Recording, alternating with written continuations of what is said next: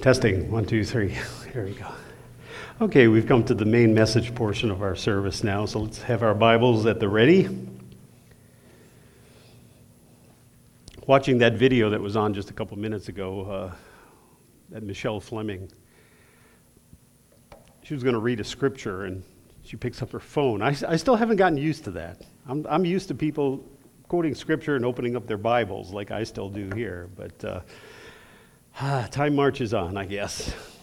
Well, we're going to open our uh, Bibles to the Gospel of Luke, if you will, chapter 9, and uh, we'll start with prayer.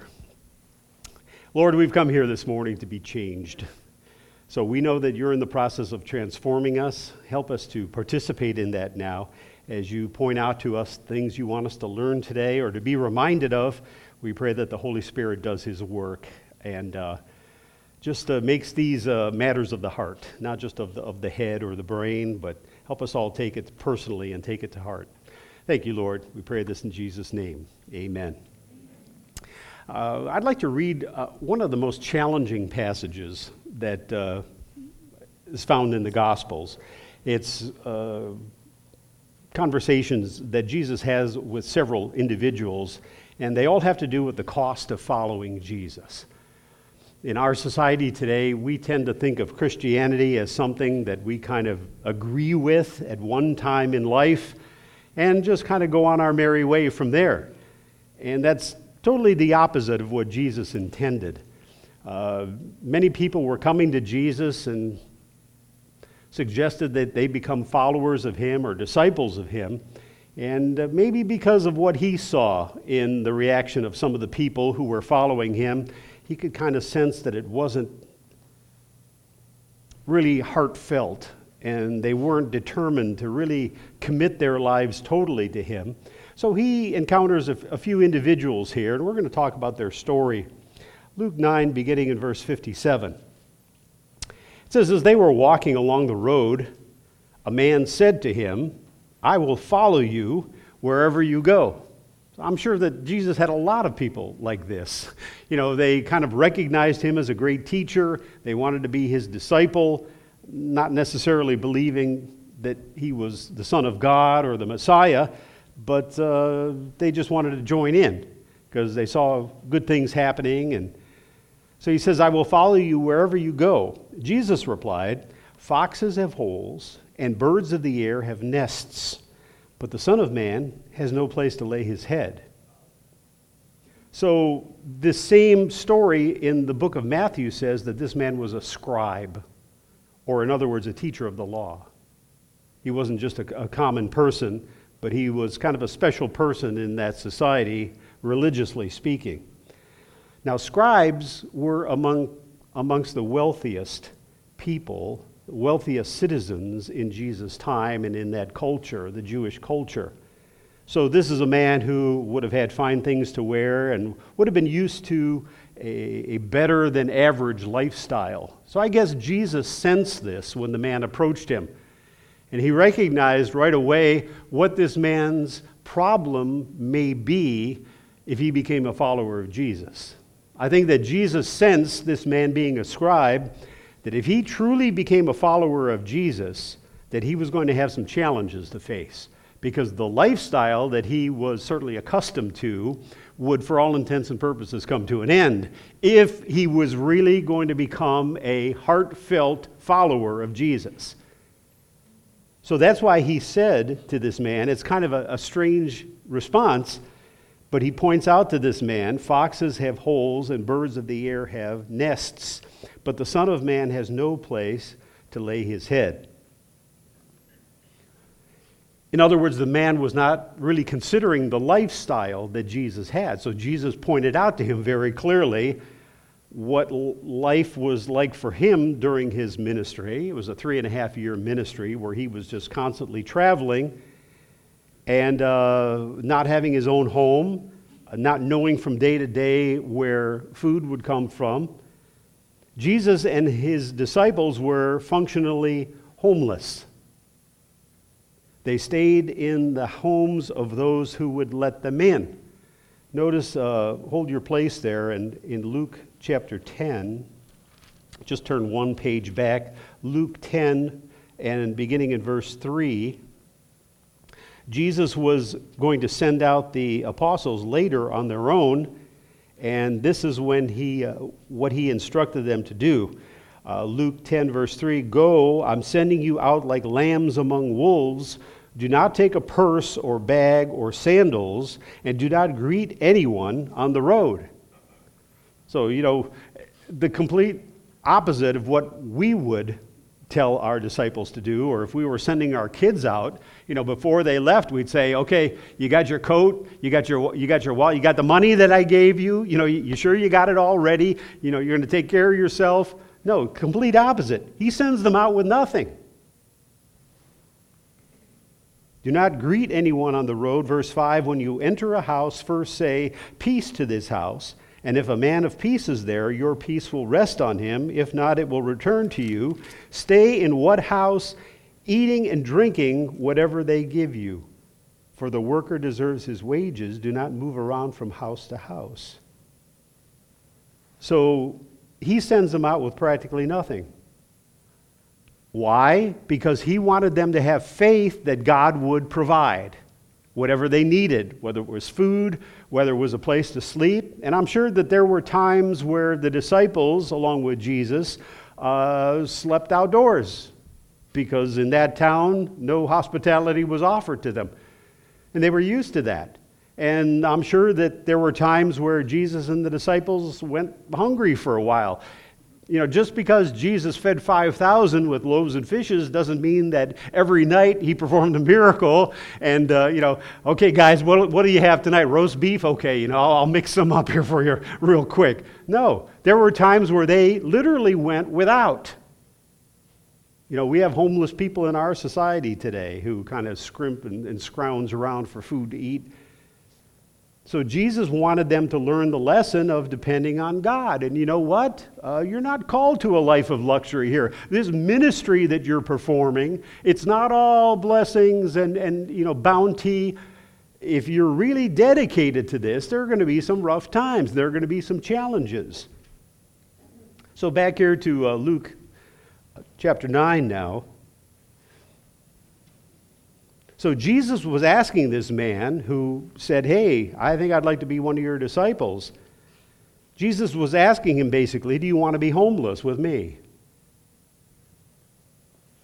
So many would be followers of Jesus expected that he would soon set up his kingdom. And they wanted to be in on the winning side. They wanted to get into the kingdom on the ground floor. So they expected Jesus to set up his kingdom now to be the Messiah now and to, you know, uh, take over and to be in charge. And, and a lot of people said, hey, I want to get in on this. I think this is the guy who's going to turn this society upside down and set up his kingdom. So Jesus was able to determine their motives. He could kind of sense them. So he hit this guy where he lived and said, Listen, this is the lifestyle that you're going to live if you follow me.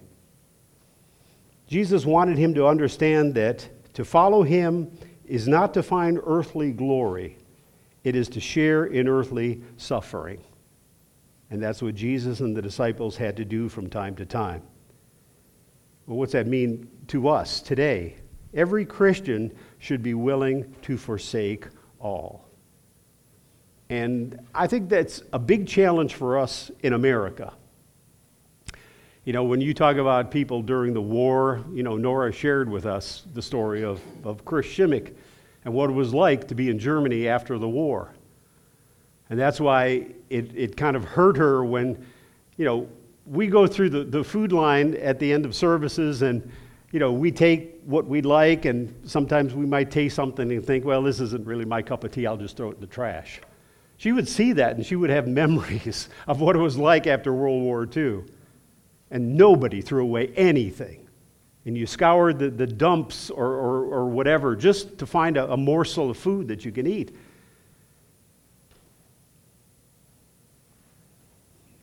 So every Christian should be willing to forsake all, to give up that idol that stands in the way of following Jesus Christ wholeheartedly. Amen. And you know, that's something that we need to think about. Do we follow Jesus wholeheartedly? Because he'll stand for nothing less. And in America, in our, in our culture and in our way of, of thinking of things, I wonder sometimes if we do follow Jesus with the same wholehearted passion that he wants us to follow him with. You know, in the case of many Christians, it's kind of maybe a halfway commitment, if it's even halfway. You know, I'll, I'll, I'll worship, I'll give my heart to the Lord as long as nothing else comes in the way that I may deem as more important. Well, through this passage, I think Jesus is trying to convince these people there is nothing more important than your relationship with me. If you want to be my disciple, if you want to be a follower of Jesus Christ, it requires a full commitment, a full commitment. I'm reminded of this uh, passage in Matthew chapter 13, beginning in verse 44. And I wonder sometimes if I have this same outlook on my relationship with Jesus. Matthew 13, beginning in verse 44. He compares the kingdom of God or our relationship with Jesus in, in this respect. He says, Matthew 12, verse 44, Matthew 13, rather, verse 44, the kingdom of heaven is like treasure hidden in a field. When a man found it, he hid it, hid it again, and then in his joy went and sold all he had and bought that field because he wanted to possess that treasure. He wanted it to be his. Jesus is saying that's the way you should view your relationship with God. It's the most important. That you would give up everything that you have to per- not only purchase that, but to own it, that relationship with God. It comes before everything else. Verse 45 again, the kingdom of heaven is like a merchant looking for fine pearls. When he found one of great value, he went away and sold everything he had and bought it. So instead of taking for granted our relationship with God and kind of putting time in whenever we get a chance or whenever it's convenient, Jesus said, Your relationship to, with me is the most important thing. Hopefully, you recognize it just like you would the perfect pearl or a treasure in a field, and you're willing to put everything else aside to pursue that relationship with Him. That's what a disciple should look like. Okay, now back here to Luke chapter 9, because he talks to another individual who wants to be his disciple. And uh, notice what Jesus has for this particular man. We're in Luke 9, and verse 59. Luke 9 and verse 59. So after talking to the first individual, here comes another, because like I said, there were probably many on a daily basis who wanted to become a confirmed follower of Jesus or a disciple. He said to another man, Follow me. He invited this individual to become a disciple. But the man replied, Lord, first let me go and bury my father. Jesus said to him, I think one of the most striking things ever out of Jesus' mouth let the dead bury their own dead, but you go and proclaim the kingdom of God. So it's not so just our relationship with Jesus that we have to pursue with all of our might as a number one priority in our lives over anything else. This has to do with proclaiming the gospel, preaching the gospel, living the gospel, now, here's a man whose father was most likely about to die. He may have wanted to fulfill the tradition in that society where it was basically the responsibility of the oldest son to take care of all of the arrangements concerning the father's death. It would include burying the father, uh, to be near the father in order to obtain the inheritance when that time came. Uh, so you wanted to kind of be around and be in the area when, when death was about to come because your father was going to call you and, and give you your earthly inheritance here.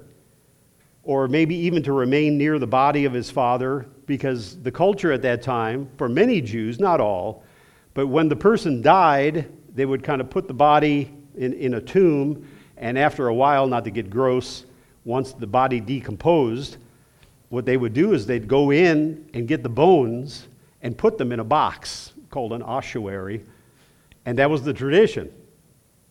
And I think it was quite recently they found somebody discovered a box in the Middle East, and it seemed to have a name on the outside. And I forget if they thought it was the bones of, of Jesus or the bones of Mary or Joseph or one of those, but that was the custom of the time. So that was a whole drawn out process because it took about a year for the body to decompose, and then you can get the bones and, and, put them in a box and a different type of burial.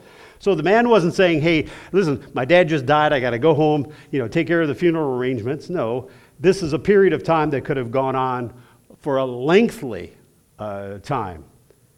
And Jesus knew, listen, my ministry is only going to last three and a half years. And if you're going to be gone for a year to two years, what good is that going to do? You, you got to realize time is of the essence. My earthly ministry isn't going to last that long, and if you're making excuses and telling me I got to do this and I got to do that, you know, you're not going to be of any good use to God in that sense. So Jesus wasn't criticizing this man for what he had in mind. He's just following the customs of the times. But once again, the lesson is you know what? There's going to be other family members that can take care of these things. You need to follow me. I have to be the priority in your life if you want to be a disciple. Or if Jesus sensed that this man was very interested in his earthly inheritance from his father, well, of course, the lesson is our inheritance is in the future. It's heaven, it's, it's rulership with Jesus Christ. That's what our true inheritance is, and you got to focus on that. So, once again, how does that apply to us? Well, we need to make sure our priorities are where they should be. Jesus makes it clear that this request would have involved putting tradition or the disciples' own desires ahead of serving Jesus. And I wonder how often in our lives things try to get in the way of our participation with Jesus, in our participation with his church. Jesus said, Listen, you got to get this. This has to be priority one in your life. You have agreed to become my disciple. I, I haven't forced you into it. You're the one who came to me and said that you want me to be your Savior. And I'm telling you, this is the change that has to take place in your life. Are you going to be fully committed to me? Jesus says fully committed to me. Yeah, you got other commitments in your life, but I've got to be numero uno. Number one. Is that the way it's going to be? So Jesus makes it clear that nothing can be put ahead of serving Jesus. Turn with me to Ephesians chapter 2. He says, Let the dead bury their dead. What does that mean?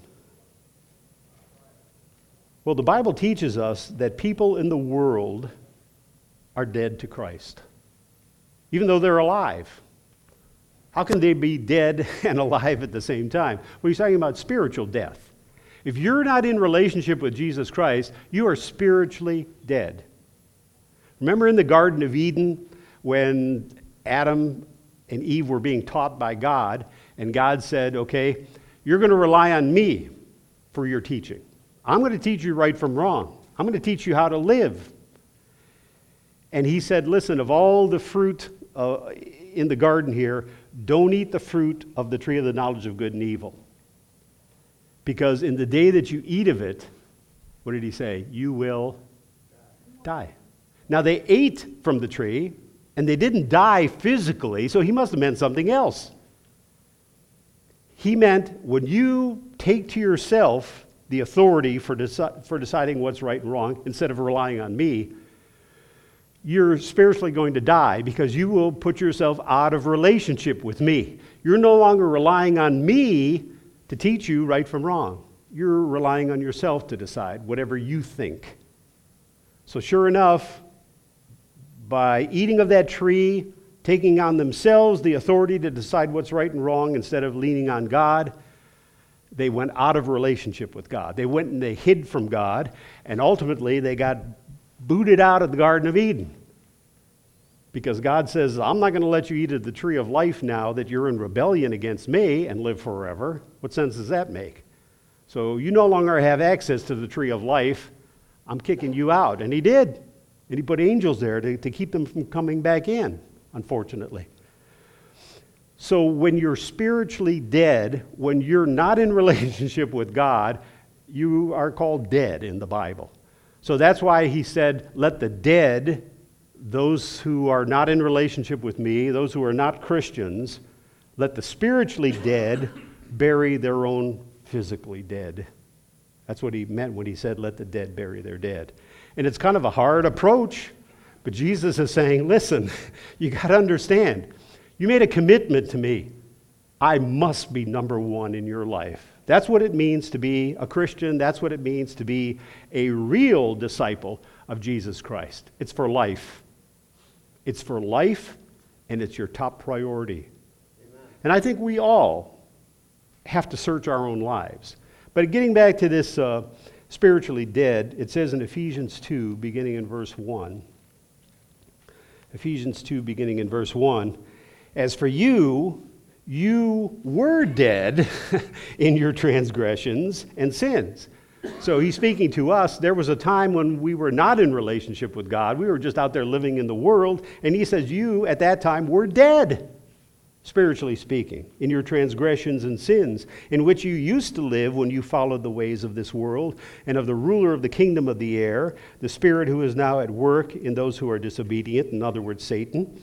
All of us also lived among them at one time, gratifying the cravings of our sinful nature and following its desires and thoughts. That's the priorities of those who are spiritually dead. It's not God. It's uh, you know, the lust of the eyes, the lust of the flesh, the pride of, of life. That's what p- people who are spiritually dead seek. He says, like the rest, we were by nature objects of wrath. Verse 4 But because of his great love for us, God, who is rich in mercy, made us now alive. We're no longer spiritually dead. we have been made alive with Christ even when we were dead in transgressions. It is by grace you have been saved. And God raised us up with Christ and seated us with him in the heavenly realms in Christ Jesus, in order that in the coming ages he might show the incomparable riches of his grace expressed in his kindness to us in Christ Jesus. So we've been saved by grace. Thanks, thanks be to God. So people in the world are dead to Christ. They do not hear his voice, they don't desire to follow him. Jesus is saying, Let people who are not interested in me take care of the dead. Your duty is to follow me. And time is of the essence because I'm only going to be here for three and a half more years and then I'm leaving. Now, of course, we're to honor our parents, but Jesus comes first. I mean, we're able to take care of my mother in law's funeral arrangements and we're going to, you know, be there for that memorial service. That's, you know, not what Jesus is saying. He's saying, just make sure I am your priority above all other things. All other things. You know, there were individuals that Jesus called who just dropped everything that they were doing and walked with him. Uh, we're told about several of the apostles. Matthew 4, Let's turn there. Matthew 4, beginning in verse 18.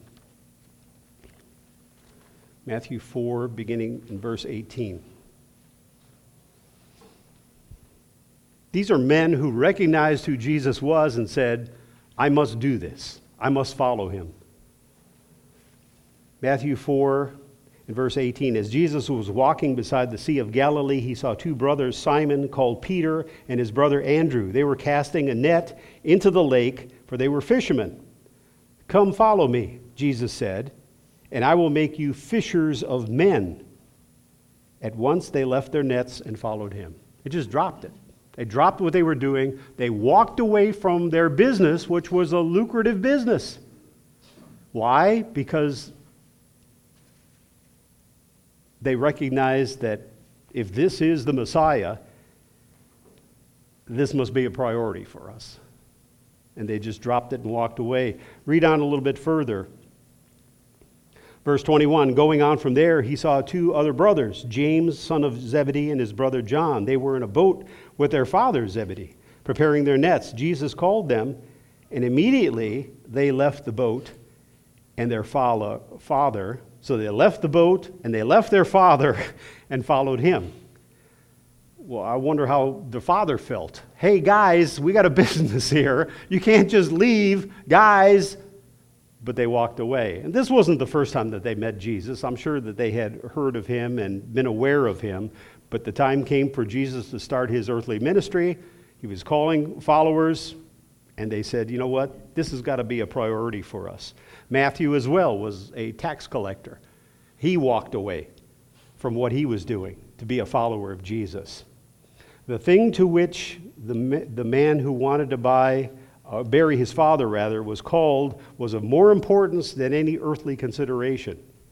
And for that time, in that society, Jesus chose to require of that man, you know, when he said, let the dead bury the dead, he was challenging this man in the way Jesus knew he had to be challenged to make Jesus his priority. Then we come to the third individual, back here to Luke uh, chapter 9. Luke chapter 9. You know, th- there was a, a, radical change in my life. I don't know if I've ever shared it with you, but uh, when I was a young man, uh, see, I would have been about 23. I always had a dream to fly. I wanted to go into either the Air Force or the Navy and become a pilot. I mean, for years I had wanted to do that. Somebody asked me, Well, what do you want to do when you grow up? I want to be a pilot. And the opportunity came up for me. I was about 23, had just graduated from college, uh, Cleveland State University, had a degree, and that was back in the days of the draft. The draft was still going on, and you had lottery numbers. And I found out what my lottery number was, and it was like number eight out of 365. So if they started calling, you know, who had lottery number number one, you were the first to go. Two years in the service, you were drafted. Uh, so I figured number eight, man, it looks like I'm sure to be called. And uh, this was the time of the uh, Vietnam War. And some of my friends said to me, You know, you just graduated from college. Instead of just going in for two years in the Army or whatever,